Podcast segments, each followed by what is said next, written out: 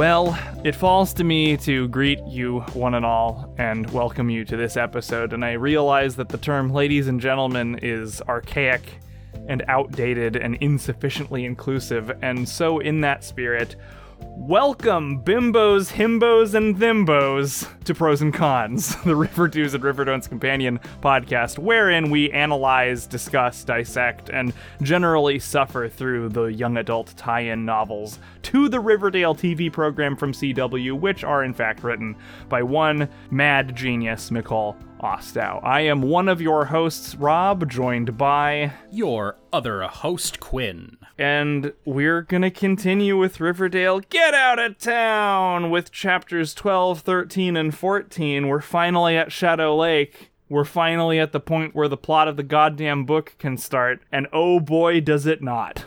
No, you were a fool if you thought things were going to kick off at page 132. This is not even my final form, Ostow crows defiantly. Uh, the the blood running down her face from the battle, uh, suddenly just sublimating into smoke as she uh, unfurls luminous, uh, horrible wings. It's it's something else. It truly is.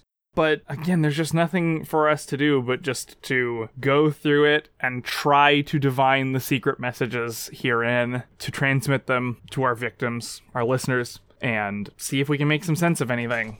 We can't, but it's existentialism. There is value in the doing, there's value in the trying. We have decided that this is our mission, and that is its own value.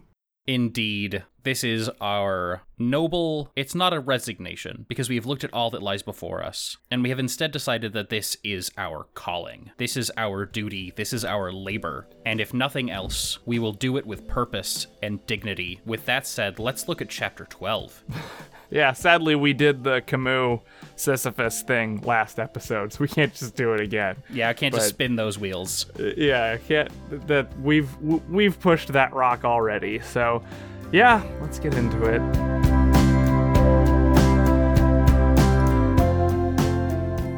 Chapter 12 Jughead. Jughead starts out by observing that Archie, as the archetypal all American good boy, is not cut out for this quote, film noir anti hero existence. Briefly summarizing Archie's precipitous character arc from season 2. It's a good start, Ostow style, to just, here, let's talk about the TV show a little bit. Why not? And I, I have a question for you, Rob. Yeah. There's something in here that I think is a typo, and I understand typos get through. Um, that just happens. It's a thing. I don't Sure. think that people should be treated as being intellectually inferior or whatever for typos. But I noticed this one. Unless I'm mistaken, and this is a valid way, or even a common way of saying this phrase, uh, or spelling this phrase, but she did spell milkshake with a space in it between milk and shake. Hmm. Yeah, that's awful weird. Archie was milkshakes, football and guitar. I don't, yeah, that's, uh, The only other reading I can take away from this is that milkshakes are what you get when you've had sex, but you are denied your post-coital milk.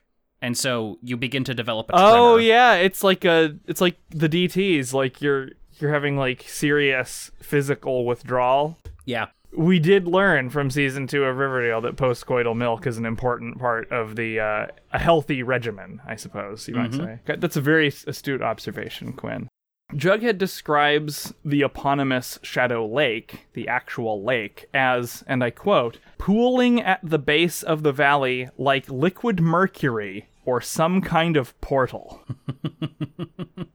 First off, it's weird that you say liquid mercury because you literally have to freeze mercury to make it not a liquid. Yes. So that's a little bit redundant, but like some kind of portal? Portals are things that pool at the base of things? What what is he saying? I don't know, unless that is related. It's like it has either pooled itself at the base of the valley in the way that liquid mercury does, or the lake looks like some kind of portal, sans the pooling.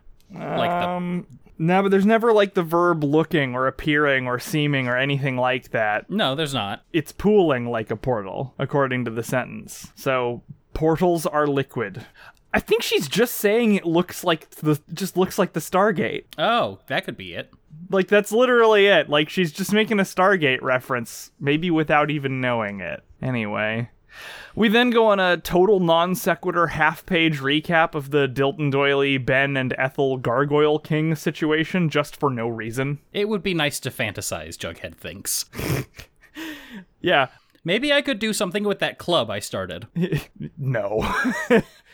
yeah, he's like, oh, I'm under stress, therefore it would be nice to have an escapist fantasy. Oh, like those other characters from earlier in the book from that side plot. Let's talk about them for half a page. Okay, I'm done now. Like, thank you.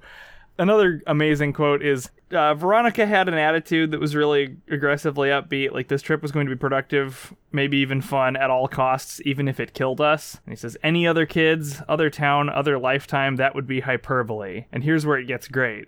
But hyperbole was a luxury we couldn't afford. Our very existence had become hyperbole. Classic Jughead line. It kind of is, but it also like doesn't mean anything. No, no, it doesn't. Obviously not. we are unable to exaggerate. For our existence itself is exaggeration. Our life is crazy. I like it just it is a kind of quintessential Jughead line in that it like sounds like it believes it's more profound than it is Yes. because it like ultimately doesn't mean anything. But anyway, they arrive at the Shadow Lake Lodge Lodge. It's cold out, and Jughead says you can just barely see their breath in the air, like, quote, little curly cues of Morse code trailing off into the atmosphere. That thing that Morse code does. Form into curly cues. dots and dashes, Morse code, famously devoid of curved lines of any kind. It's cursive Morse code. Oh. Yeah, when you breathe, it's in, yeah, cursive, like calligraphic Morse Yes. code. This is just another instance of. I don't know why sometimes Ostow just decides that there's a word she really, really wants to use, but she does not let little things like it being the right word stand in her way. It's kind of kind of admirable. Mm-hmm. Jughead then goes on to say that all of them getting to the Lodge Lodge experience deja vu, but specifies that it is actual deja vu, not just perceived deja vu, because they have actually been to Lodge Lodge before. And, buddy, that's not what deja vu is. That's just going to the same place twice. Perceived deja vu as like a specific category is nonsense, because deja vu is literally a perception. Yes. What he refers to, yes, as actual deja vu is going a place you've been before, Every day I come home and am beset by deja vu. But not perceived deja vu. Real deja actual vu. deja vu. I have to just read the end of the chapter, like just the very, very end of it, because the insane goosebumpsness of this false twist, false cliffhanger nonsense is so good. She stepped to unlock the door. Everything happened very quickly after that, and yet it also felt like time slowed to half speed. I felt Betty's fingers clamp into my forearm before I processed what was happening. She gripped me like a vice. What the hell? Archie began. That was when Veronica started to scream that that's the end of the chapter except there are some some text messages but that's the end of the you know narrative here something happens but we're ending the chapter and not we're suspending the beat of the plot Six pages was too much. You gotta take a rest. Sit down. we then get some text messages sweet pea assures penny peabody that he has quote got someone and penny peabody demands to be quote hooked up uh, so we're continuing this like incredibly miserly drip feed of development on whatever this tangential plot is this plot line, whatever it might be. Uh, but that's it for the chapter. So it's time for chapter 13, which is a Veronica chapter. Veronica discovers that she is the one screaming. Like, she doesn't initially realize that. And she's screaming because there's a pile of dead birds with their necks broken sitting on the doormat. Now, that is extremely gnarly and kind of an escalation for these books. But I don't think that I know a single person over the age of like eight who would just full on blood curdling scream like that for several seconds in a row when they saw that. No, there might be there might be a scream, like a loud scream, potentially, depending on how A yelp, perhaps. shocked someone is. or a small sharp shout, but probably just a gasp. Uh, it's almost Quinn as though the scream was a device to create extra false tension at the end of a chapter and not actually super realistic. But shit, what do I know? and the thing is, I can just start reading. It's it's so fast. this isn't an episode where we have to wait a week. no, It's on the next page. Like you immediately say, "Ah, this wasn't really anything." On the like, which is again, this is what made me think of Goosebumps because like half of the chapters in those books or more are this. And like that might be assigned reading, and you only have to like you're only reading however many chapters at a time. So I can get that. And like I Well, I mean, that like, they're well, and R.L. Stine was specifically writing for younger kids than this book Right, is yes. supposed to be. Like, like in case we need to remind you, the, these characters constantly be fucking. right. like, this isn't for eight year olds. No, it's not. And the, there's this interesting, rather, and there's a time honored tradition that does exist within fiction of cliffhangers. And of those coming at the end of chapters, that has a lot to do with the publishing format of a lot of these novels back in their day being published in a weekly format, like the Right. Dickensian like format. Yeah, no, you gotta you gotta do a cliffhanger when you're doing a serialized release. And- yep. I can understand even then. Cliffhangers can be fun to end chapters on, but when you've just done six pages and you're like, boom, here's a cliffhanger, Well, in the very least, like cliffhangers are more effective if you have multiple points of view that are like doing different parts of the story. So that like you do a cliffhanger and then the person has to read some stuff that's not just instantly subverting the tension of the cliffhanger for a while first. right? It is supposed to keep you holding your metaphorical breath. But here it's just like, nah, it was fine. It was gross or whatever, but like it wasn't as bad as it sounded. Right. Is the very first thing they do. So, in this realization of the screaming, the second or the third paragraph, rather, of this chapter is quite interesting to me in terms of the way that you process stuff when scary shit's happening, which is to say, not probably like this. uh, that paragraph is I was screaming hysterically, like I'd completely lost my mind, and Archie wrapped himself around me. Okay, that's fine. Then it gets weird. I could smell the woodsy scent of the shampoo he used. So everyday sexy and reassuring. Normal. It tethered me back to the real world. Just barely.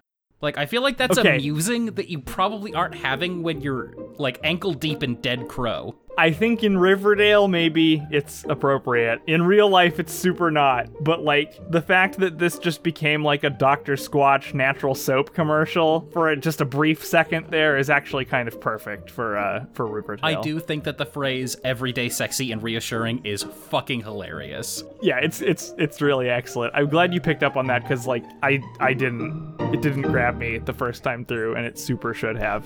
So, all of these crows, they note, are quite large. and Jughead jokes I hate this. Jughead jokes that he hopes the bird murderers, or if you'll indulge me, Quinn, birderers, Yes. paid by unit and not by weight. Okay, Jughead, what the fuck? Imagine being in this situation. Um, And then imagine saying this shit. Imagine with having no prior information established about your character knowing stuff about birds, just off the top of your head knowing what the average crow size is. yeah, I mean, yeah, that's also definitely. And I think that I have like less contention with that. I think that's essentially some CinemaSins type bullshit. But when he mm-hmm. starts talking about picking them by unit and not weight, like it just it starts spend sending these questions running through my head. I'm like, why do you know how big a crow is supposed to be? How do you know that these are particularly large specimens? Why would you make that observation? I It does call attention to itself. my immediate assumption was, hey, maybe these people hunted local crows. I guess, but yeah, the I I am fucking in love with what happens next, Quinn. They waste some page count here trying to determine if the creepy twins from the general store could have been the ones behind the birdering. And first off, it's fucking excellent that they spend a bunch of time on it, but what they land on is maybe. like that's real good. If they're in cahoots with the people in the van that may or may not exist, then they might be in cahoots. The way that they land at this conclusion is absolutely breathtaking and worth looking at. They determined that the twins would not have had enough time to stage the gruesome welcome because they only knew that the main four had come into Shadow Lake a couple minutes ago, basically, when they went to the general store. And they would have had to leave the store after the main four did because they didn't see them leaving. Which, even with them, like, speeding like crazy, they would have had to have gotten past them and not been noticed or whatever. It seems quite unlikely. But then, they decide that it's possible that the twins were working with a third party, possibly the driver of the mysterious ghost van, and could have been tipped off to them coming to Shadow Lake earlier on. Wait a fucking second. Our heroes decide that maybe the van person is involved with the birdering, but then additionally decide that maybe the twins are working with the van person, just for no reason. Fuck off, Occam's razor. Let's just add extraneous variables to our deductive premises fucking willy nilly. Well- I. And here's the thing, Rob. If in the situation they lay out, they talk so much about how there simply wasn't enough time. Like there likely wasn't enough time. It would have had to be some extraordinary circumstances. Which leads me to believe that if they did this, dropped the dead birds, and then left before they arrived, these birds were pre-murdered. They couldn't have just Yes. killed. So did they just have a big pile of dead birds that they were waiting? and like a turkey baster full of crow blood. Because also, that's not how blood works. There's like a big pool of blood underneath these crows, and like, you don't keep bleeding when you're dead. The fact that blood had pooled under it suggests that they like had the birds captive and killed them one by one in a controlled way right there on the doorstep. Which is something that they didn't mention, but that uh, that maybe that's a little bit uh, nitpicky. But like, okay, I'm so sorry to be so focused on this, but if the van person's involvement is the premise that they're presupposing, there's literally no need for the twins to be involved. No, no. In this formation, it is literally less likely that the twins are working with the van person than that the van person is working alone. And yet they conclude that this is the case that they're worried about. Like they're like, yes, the twins are working with the person in the van. The van person alone, if that's reasonable, explains the situation. right. But they're like, no, it is also the twins, just just cause. So they move on from this quixotic crusade against logic uh, and posit that perhaps the person in the van is Ben because he was at Pops when they hatched their Shadow Lake plans, and maybe he wasn't actually sitting far enough away to not overhear what they said. So they are just going on adding more like improbabilities to it. It's unbelievable. Like I understand and I can see how it's like a very teenager thing to do to start spinning up this wild conspiracy, but like nobody steps in and says what? And and it's just sort of treated by the text so far as being like normal. Yeah, no, it's it's well, and it's treated by the text as though like these are our smart protagonists figuring out what's going on Mhm. when they're literally just spouting nonsense. Hell, why not Pop Tate then? Yeah, exactly. I mean, well, because he's wholesome and an icon and clearly not involved with that. Like, the only thing he does is he wants to burn teenagers to death, if you remember from season two. Yes. But. Uh, but that's neither here nor there. We conclude the chapter with ominous text messages that fucking just killed me. I- I was so mad. Everything about this is so fucking hilarious. The last message that gets sent doesn't need to be there, and the fact that it is in the formatting that it has has me just spinning. Oh yeah, no, it is it is absolutely shocking. So I'll just read the exchange real quick and then we'll get into it. Unknown ID one, I should say, ID unknown one. They just pulled up. ID unknown two. Have they seen it? ID unknown one. Watching now. Sending images. You can pass these along up the chain. Separate message 1.jpg, 2.jpg, 3.jpg. Okay. In the plot, what we get from this is that there are people reporting to each other real time on the main four characters' position and activities. Like it's it's they are in fact being watched. But we are supposed to believe that these people saved their own motherfucking names as unknown ID 1 and unknown ID 2. Right, it's like, okay, so who is the perspective? Like, this would appear based on the formatting to be ID unknown one's phone, unless it's like some weird third person omniscient narrator's phone who sometimes has the phone numbers of the people who are talking and sometimes does not. Ah! This is not how the fucking text message format works. And And I I'm sorry to be stern, but this warrants a use of your full name. Nicole James Cuthbert Ostow, you're in trouble. This is actually worse than the end of last chapter in terms of pure cheapness. Because there is no reason that these people's names are not here except that she doesn't want us to know them. That's it. so here's here's two quick and easy options for dealing with this in a way that would be believable in terms of the exchange. Do what they've been doing with Penny Peabody. which is just give initials. And so it's like, oh, Sure. oh, that could be any number of people, I guess. And like, I don't think that we got people even, like, code names. And that was my second suggestion: is to give people either code names or nicknames. That's all fine, but this is fucking garbage. And I love the fact that there's actually, as you pointed out, the message that's just the text of like little links to image files.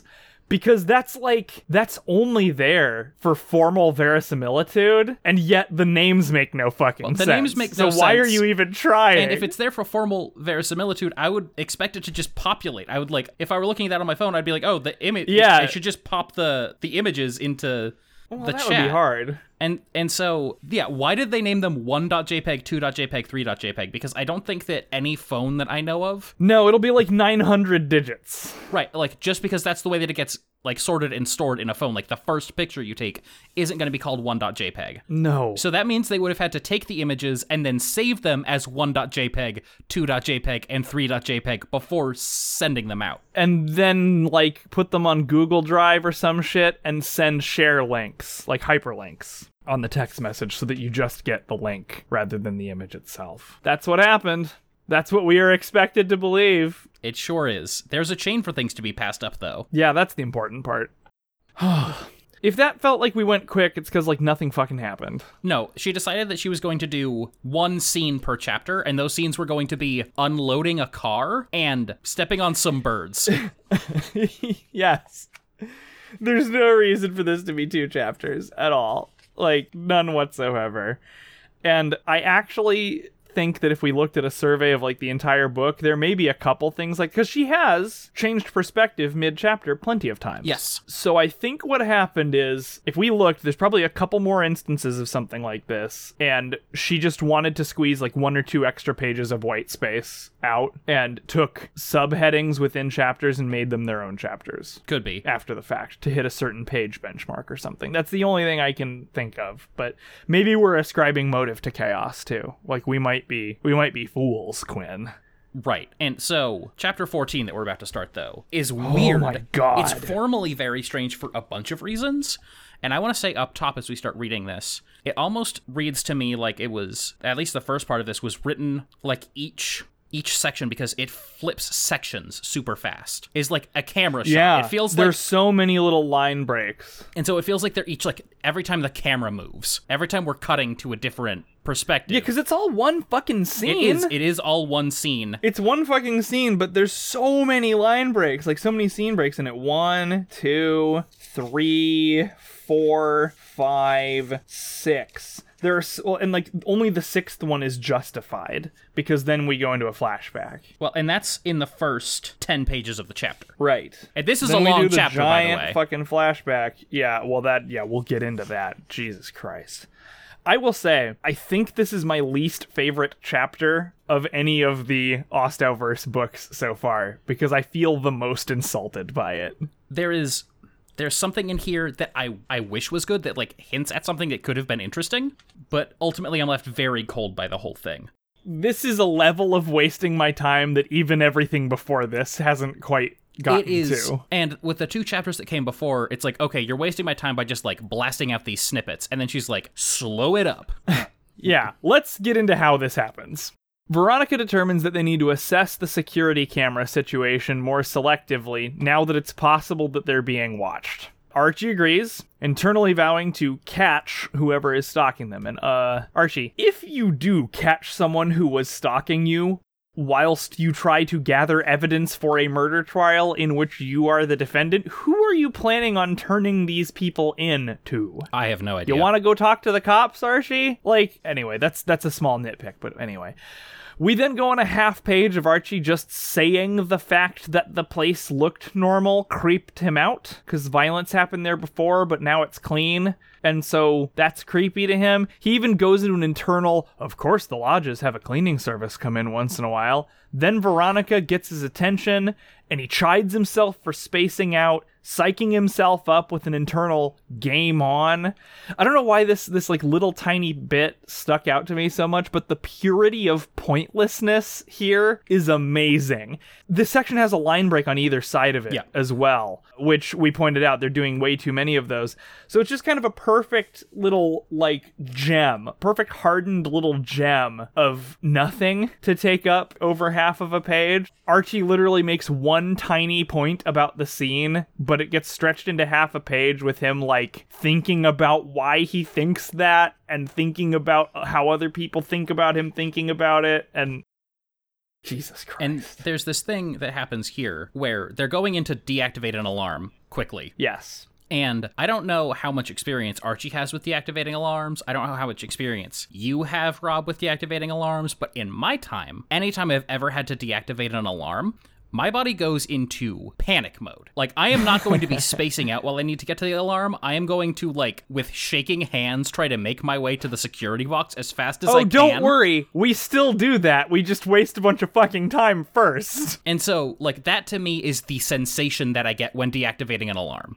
Not No, it's bizarre. I'm spacing out and thinking about the cleaners who must come through here. That's for after your heart stops pounding. and chiding myself for being spaced out. Yeah, there's just no immediacy at all. The stairway to the cellar is described as, quote, having mimicked the archway and the great room fireplace. It is a stairway. Okay, I could see like it mimics the archway. You like you could say that like the archway into the room is somehow similar to some sort of like feature above the doorway of the stairs. right. But like, how are a stairway and a fireplace similar? Maybe it's identical stonework? I don't know. It's just it's it's too specific without being detailed, right? Yeah, it raises questions. You're evoking a visual relationship between things without establishing the visual. So it's just like frustrating. Absolutely. I have to point out we do get to that scene that I alluded to that like oh you're having trouble putting in the passcode because it's stressful. And there is this like perfectly Veronica dialogue that actually hits the Riverdale tone really really well and I'm just going to read it out here. She kind of goes and tries to put it in. Oh fuck, my birthday didn't work and then is going to try it again. And so it doesn't work. It flashes red. Veronica says, "Shush, I must have misentered a number. I thought my nerves were steady, but I guess none of us are completely immune to the psychological fallout of such a high stakes scenario." She puts the number in again and it's fine. It flashes green It this is time. perfectly Riverdale. this overly verbose, overly self expository, just I am saying in clinical language the way that I feel and what I am currently motivated by. It was perfectly Veronica. Incredible. It was real yeah. good. Then the lights go out. Power shuts off. Veronica and Archie just immediately start making out and doing a season one walk and talk style processing of the emotional stakes of their present character arcs. Like, fuck the story. Like, let's talk about our feelings and how we're doing right now. Like, on the one hand, the stuff that Veronica says is like, okay, that kind of makes sense for like a downbeat. And maybe not even in a story, just like for a conversation between two people to be like, yeah, I, I totally understand. Like, it's okay that you're traumatized. But it's like the characters have forgotten that they are in an immediate situation. Right. They're just like, oh, well, lights are out. Might as well just uh, take our time. They're like birds. Like the lights go out so they think it's nighttime. like the lights are out so they forget that they're in the plot of a novel that ostensibly has tension in it. A- and they don't bring up why they feel this lack of immediacy for like another page or two. Oh god, no, it's amazing. But lights are out. What's more, they are locked in the cellar due to an automatic mechanism that in the event of a power failure makes a makeshift panic room of the cellar, locking it. This is very dumb. It's hilarious. What if you're not in the cellar when the power goes out? What if you'd like to get into the cellar for Well, yeah. something after the power goes out? What if you're in the cellar but don't want to be when the power goes out? What if some of you are in the cellar and some of you aren't? a panic room that has no input from the panic person is pretty fucking useless. it's more like a fucking like Vincent Price movie trap Well, right. than it is The thing is, a security feature. I imagine, based on everything we know about Hiram Lodge's character at this point, that this isn't a panic room in the traditional sense. What it is is a room where Hiram clearly seems to anticipate that if the power goes out, he will be the one in the cellar. Uh-huh. And if any sort of like hooligans or hoodlums are invading the house, he simply intends to sacrifice his wife and daughter. I love that reading. That's very good. Like, clearly, I'll be in my office, and those two can fend for themselves. We've seen it. Right. Like, if you want to try to tie it to a character motivation or justification, that's what I have. It still doesn't make sense, No, it's still bad even from a selfish perspective because he could just have a fucking button he presses. Right. But but we have this. now, so they're stuck, and like this is where I get start getting mad because the the actual reason that it's automatic and there's no input and you can't override it is so that we can waste way more pages than we otherwise could without moving the plot forward. So I almost get the sense coming into this chapter and into this scenario that Ostow was like, we've been moving at a clip lately. Like we've been moving so fast. I think it's time that we take it slow, slow down a little bit, and like have a reflective beat. And I'm like, nothing has happened. There's nothing to sit Right. and reflect on, which shows out in the content here. We don't need to slow down. I need anything to start happening. Yeah, well, something does because they talk about their feelings some more after discussing the particulars of the panic room mechanism. Uh, they talk about their feelings some more, then they fuck.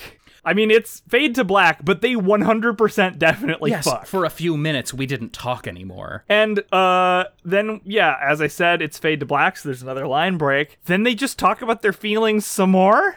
It's fucking And Veronica brings up Reggie's shitty behavior at the party because writing about that party four fucking times wasn't enough. It's it's absolutely wild. It doesn't make any sense. The I don't know. When I was a teenager, I wasn't really fucking. So I don't know if that's a teenager thing to do to just be having a conversation, stop, have sex, and then immediately pick up where you left off. But I don't, I don't think know. so. I don't think that's how people work. Here's the thing they're in this, like, solve our own crime. Maybe someone's coming to kill us. Maybe Hiram Lodge is trying to spy on us or might be informed about the power outage or informed about the alarm system being disarmed situation. I feel like they have things to worry about, but here we go. Like, honestly, it's like they have sex just so that they can talk about having sex before having sex, have a line break in place of sex, and talk about having had sex afterwards. Again, it's a half page. So there you go. But yeah, we're, we're for the fifth time we're talking about Reggie's party now, and we so we have to stop the action at Shadow Lake where the plot is threatening to happen. Can't have that. Let's relitigate Reggie's party. And like they talk about how even if Reggie was a dick, he's clearly really just focused on Josie. And then there's a line that I just fucking don't understand, and I was wondering if you have any perspective on. Uh, the key here is Josie. She's the one he's always trying to get to, not me. No matter what he said to you tonight. That was just Reggie being Reggie, says Veronica. Still, Archie points out, there's always collateral. She was silent, thinking. She couldn't exactly argue the point. What? I can argue that point extremely easily. What the fuck do you mean? there's always collateral. That is apparently somehow being framed as a point of contention that Archie has with Like- Josie's like so so wait a minute. Yeah, so Archie is contesting Veronica's claim that Reggie is only interested in Josie by saying there is always collateral. This is just nonsense. This isn't what words mean. This doesn't refer to anything. I genuinely can't understand what this is trying to mean unless she's talking about collateral in the sense of like collateral damage, which has certainly come to mean like chaotic, like stray fire. But even then, what does that mean? So perhaps the fact that Reggie is focused on Josie somehow through a process of collateral damage still has an impact on Archie and Veronica? Or if Archie is put away, then Veronica is liable to become collateral damage emotionally in Reggie's conquest for Josie? it is not clear. No, but Veronica can't argue the point. Yeah, I, I particularly love where, like, something that makes no fucking sense is said, but then they have a character react like, oh yeah, that's a good point. Well, it's like they're they're just it's just such a powerful bluff. You're like gaslighting the reader into thinking that what you wrote made sense. there's let me propose to you a quick rewrite here, Rob. sure, sure. Let's see. Still, I pointed out, there's always collateral. She was silent, thinking. So was I. That wasn't a very funny joke. Haha. yes. Uh, I'm almost surprised that didn't happen here. It just those seem to be the two reactions to nonsense being said. Yeah, a character pretending it makes sense, or like, yeah, humiliation kink. Archie then reflects on the Reggie Josie situation, which takes him into flashback font, where we do this extended flashback about a mononucleosis outbreak that took place during a fucking high school theater production. We've hit the big red flashback button mid chapter to allow a lengthy digression of thought about fucking nothing. And like, that's not even getting into why the fuck was Archie involved in a production of The Crucible? He's already doing like football and crime and music, and like, he was not in the fucking drama club. He was not in a fucking production. That is not a thing that happened. Ostow, I don't believe you for a fucking No. second. And what's weird about this though is that it leads you to believe for a second in this 14 page short story she has written here Yeah, it's 14 fucking pages. Uh, We're not joking. that she is almost capable of stringing together like a plot. Like there's almost a plot that happens here.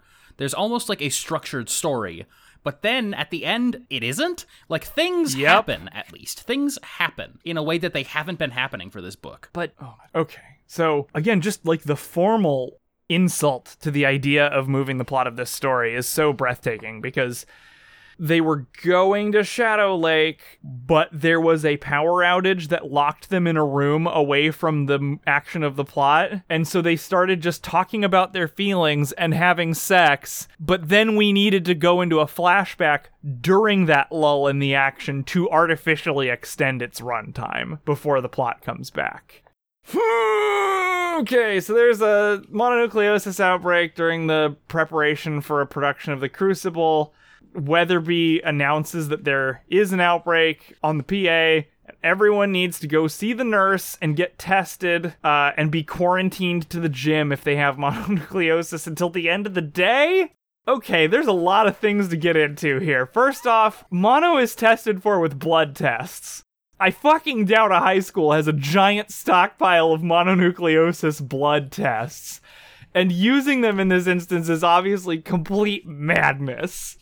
And like, okay, you have mono. We're not sending you home. We're sticking you in the gym until the end of the school day, accomplishing nothing. It, it truly doesn't get anything done. No.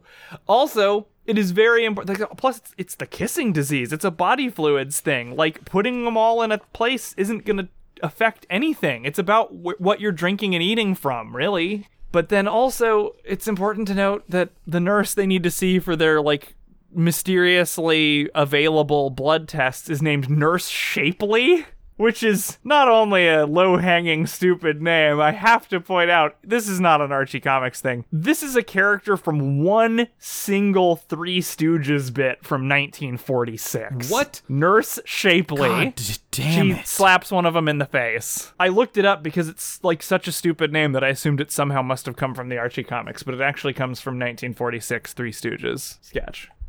Yep. They also suspend all after school activities. No one in this chapter knows how mononucleosis spreads. They are just throwing pandemic fiction tropes just all over the place. And I guess as people who are living through like an actual pandemic right now, it's a it's a weird time to be reading this. Yeah. This was written before. Yeah. But they don't know what mono No. is. They call it the kissing disease in the text, but then they act like it's an airborne super pathogen. and also at the same time is only communicated by kissing. So Cheryl needs to know anyone who anyone has kissed. Oh yeah, we're, we haven't even gotten into that yet. But like, it's bad enough that we have to quarantine people, but only till the end of the school day. Then they're free to go. Like, it's just it doesn't make sense. Like, either it's bad enough that you need to quarantine, it's not, or it isn't. But they split the difference here just to use some pandemic fiction tropes to no end, like to no effect. Also, I don't know if you thought of this, Quinn, but when the fuck is this happening? When is this play being put on? Veronica came to town at the start of season one, and during that winter, the populace was dealing with Jason Blossom's death and like the plot of the first season of Riverdale. But we are implying here that it was the very winter that this mono outbreak happened, just in the middle of season one without affecting anything, because they said it says last year. It- yeah, it, it had to be sometime in season It one, It had to be after Veronica showed up because she's in the scene. It had to be after Betty and Jughead became a couple, because that's in the scene, which means that it is the first season of Riverdale. Might have been early in the second season, because there's some Christmas stuff that comes up in season two. What grade are these fuckers in? 10th, I thought? At the start? Yeah, because Archie's 15. So they're sophomores in season one, And season two. and then they're. Because it's just a continuation of the same school year. It's the same fucking year? Yeah, it picks up immediately. Season one ends on a cliffhanger, and then they pick it up. Then saying last year doesn't make any sense here. Well, okay. So is the Black Hood shit happening over the summer? Is that what's No, it happens immediately at the end of season two. Oh yeah, there's There's Christmas stuff. Christmas stuff is the mid-season break. Christmas happens at Mm-hmm. the mid-season of season two. So when she says last year, she must merely mean last year calendar year. Right. Same before school the year. New Year's, which means that this lit- that there was a play that was going on. And it was a winter school play, and Veronica was there, which means that this play of the Crucible and the outbreak of mononucleosis took place right as Riverdale went into filler mode for several episodes in season two, after the apparent end of the Black Hood saga, but not really because they had the wrong guy. That's got to be it. Like it was during that. It was literally, but it would have been before Christmas. So it would have been- So it was actually like in the heat of the initial Black Hood killings. And mm, I need to point out. Wait a minute. When did Midge Klump get killed? She got killed at the end of the spring play. Okay. Okay. So what happened is they did a winter play that was the Crucible, even though it was the middle of the Black Hood killings, and like talk about going to parties and like it just this fucking scene is bullshit. Like this didn't happen. It could not happen. It there's no way that this is canon. no, like the whole cast of the show didn't get enervated and totally sick for like weeks and weeks in the middle of the Black Hood killings. I'm sorry, that does not work. Nope. Holy shit. It's so bad. That was some fun detective work. But let's talk about the detective work that's done in the scene. Awesome segue. Josie accuses Reggie of making out with someone else because he gave her mono, which they super, super don't know is the starting point. Like, this line of argument doesn't allow any patient zero to make sense if you follow it. No. Like, if if the only way that mono spreads is by making out, like, what, did the first person make out with, like, a monkey or make out with God or something to start mononucleosis? Yeah, I don't I don't know. But anyway, everyone's accusing each other of being patient zero, but they have no fucking information to actually prove anything. And we unravel like an incredibly stupid story about Reggie and Veronica accidentally kissing each other at a party, at a costume party, which was during, I guess, no, no. What the fuck? It was right at the start of the production of the play. Except there were costumes of Romeo and Juliet in this story of the party where uh, Reggie and Veronica accidentally kissed each other.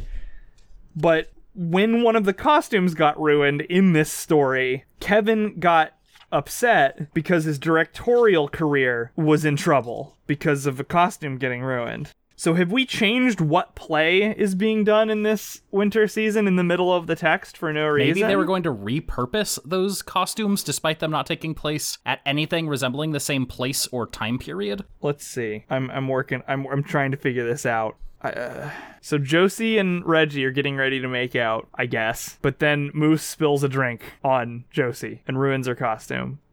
And Worrywart director Kevin Keller took note of this tumble and took the opportunity to revel in the angst of it all. Have to clean the shirt immediately. My career is going to be over before it began. It's Romeo and Juliet costumes, but that's not the play that they're doing. Like, I, I can't. None of it makes any sense. So Josie is taken to the laundry room to like deal with the costume. And I guess the I guess the story is that Reggie gets impatient and goes to the laundry room, at which point it is dark in the laundry room and Veronica, who is also like dressed like or Archie is also dressed as Romeo for some fucking Yes, reason. Yes, Archie and Reggie are both dressed as Romeo. And so Reggie goes to the laundry room looking for Josie. It's dark. Veronica's also dressed as Juliet because like he addressed he's like, "Oh, like where is my Juliet?" or some shit like that. My my fair Juliet, are you in there? And both Reggie and Veronica assume that the other person is a different person than they are. Because it so happens that the two couples are wearing the same couple's costume to this party that somehow has bearing on the production of The Crucible, despite the costumes being from Romeo and Juliet. and neither of them recognize one another by touch, by scent, by the fucking sound of Reggie's voice, and they just so happen to address each other by the name of their costumes instead of their actual names so that the kiss can happen. There is frankly no way that this could have happened. It just No! Not only can this entire scenario not happen in the timeline of the show, nothing about this, this, is beat plausible. of plot with the mistaken kiss is complete garbage. it, it simply could not happen. A different person comes in, and maybe it's dim or whatever, but a different person comes in and speaks. And even after making out, you don't know that it's not the person that you That's thought the it thing. was. Like, I can understand because they, in this moment when Cheryl is doing her like Poirot thing about who was kissing whom, Veronica realizes she accidentally kissed Reggie. Right. So it, it doesn't make any sense. They, at least by the time they kissed, like, if you didn't notice their height differences, if you didn't notice the build differences, if you didn't notice the voice, if you didn't notice the scent, if you didn't notice that they felt different, by the time you kissed, you probably should have put together, like, this isn't the person that I'm supposed to be kissing.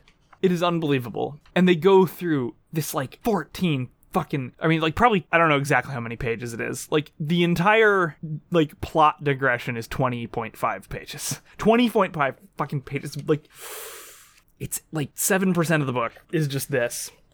But they realize after doing this huge detective shit about who kissed whom that it served no purpose. They acknowledge in the text that this got them no closer to knowing who patient 0 was. Correct.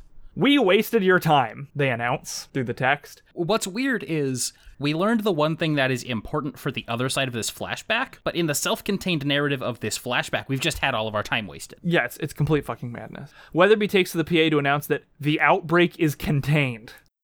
I don't know what happened. What happened. What happened? does that mean? We put you all in the gym and then it's done. We contained it. You're free to go. It's okay now, you can leave. Just literally, the outbreak is contained are words that Ostow heard somewhere concerning diseases and just typed them. That's the level we're at. It turns out the understudies intentionally infected the cups of the main cast, like drinking at a rehearsal, to to use bio warfare to get their roles in the Crucible up on the stage. That's what actually happened. Uh, this 14 page reverie of Archie's ends. Archie processes additional Reggie jealousy, and the lights come back on. It was 20.5 pages from the point at which we started talking about Archie's jealousy towards Reggie to the point where it is possible for more plot to happen. It's wild. Also, this has to have taken place at some point during season two. This was confirmed to be during the Black Hood outbreak because Ethel, whose blue and gold stories got bumped anytime Betty and Jughead thought they had a hotter scoop, the blue and gold wasn't introduced until season two. Not to mention, Archie says that, like, the thought of Reggie kissing Veronica makes him want to go all red circle vigilante again. And that notoriously horny video was in season two. So, yes, it was the understudies. Yep, it's 20.5 pages that all it accomplishes is Archie has some jealousy feelings about Reggie and Veronica and is made uncomfortable by the comments that Reggie made at his Because party. they accidentally kissed one time, it suddenly ups the stakes. We did not need this. Reggie was being a dickhead, and the thing he said was shitty, and it's fine for Archie to not like it. We were already there. We didn't need almost 21 pages of emotional discussion and flashbacks to build up to the fact that at one point these two characters accidentally kissed. And that somehow matters while they're trying to solve the murder of a kid that Archie is accused of. It, it that whole flashback at most warranted a paragraph. If you're going to decide that you need to justify Archie's feelings of like defensiveness or jealousy around what Reggie said, which I don't think you need to do because it just makes sense in a vacuum. Yeah, no, absolutely. It makes perfect sense with what we already had, and in fact, with what we already had four times because we kept talking about that party over and over again. Holy shit. Just the defiance of this chapter, the refusal to let the story happen. No story, please. We would like to do anything else forever. I truly just can't. the arc of this narrative is like the descent into a black hole. Like the closer you get, the longer it takes to move to the point where you like from an outside perspective you appear to never go there. Yeah. We can't actually breach this absolute event horizon of like there being a thing happening in the story. Nope. I did not think that we were going to do like a 30 plus page read this week wherein they still have not actually meaningfully interacted with anything at Shadow Lake. No. what did we get out of that chapter that actually does anything? They got there, there was a scary thing on the porch. They disabled the alarm. Unless there is something that comes out of the plot after the power comes back on, like if something has moved or developed, or that power outage was. That like we needed that time to pass for, but still that doesn't justify the flashback in any way. Still at least most of the pages have still been wasted even even in that like very best case scenario that you're bringing up. Ah, yeah, sorry folks. This one like amused me less and pissed me off more. Yes. That's just the way the cookie crumbles, I guess. Uh, we'll be back next time with hopefully something happening, but like betting against the show getting crazier, I have decided that it is a fool's errand to bet on plot happening. Like, I am not going to assume that we have exhausted our ability to avoid things happening in the story. No, at this point, I'm expecting that they get up here and then they basically get spooked and have to turn around. yeah, something happens that just ejects them violently from this, and they just are like, ah, fuck it. I guess maybe Reggie's having another party. Yep. They it, yeah. So bad. So bad. We are Oh, well. waiting for Godot over here. We really are. I'm sure he's gonna come soon, though. It's fine. Yeah, he'll be here any minute. Oh, God. well, I regrettably have been Rob. And I, disappointingly, have been Quinn. And we'll see you next time. Maybe there will be a story. Maybe there won't. Like, there will be a perfect, like, pie chart of story developments and us bitching. Like, the more of one there is, the less of the other there will be. The circle will be complete. Exactly. That's what you can count on. River do's and river don'ts. Pros and cons. Audi. Hey.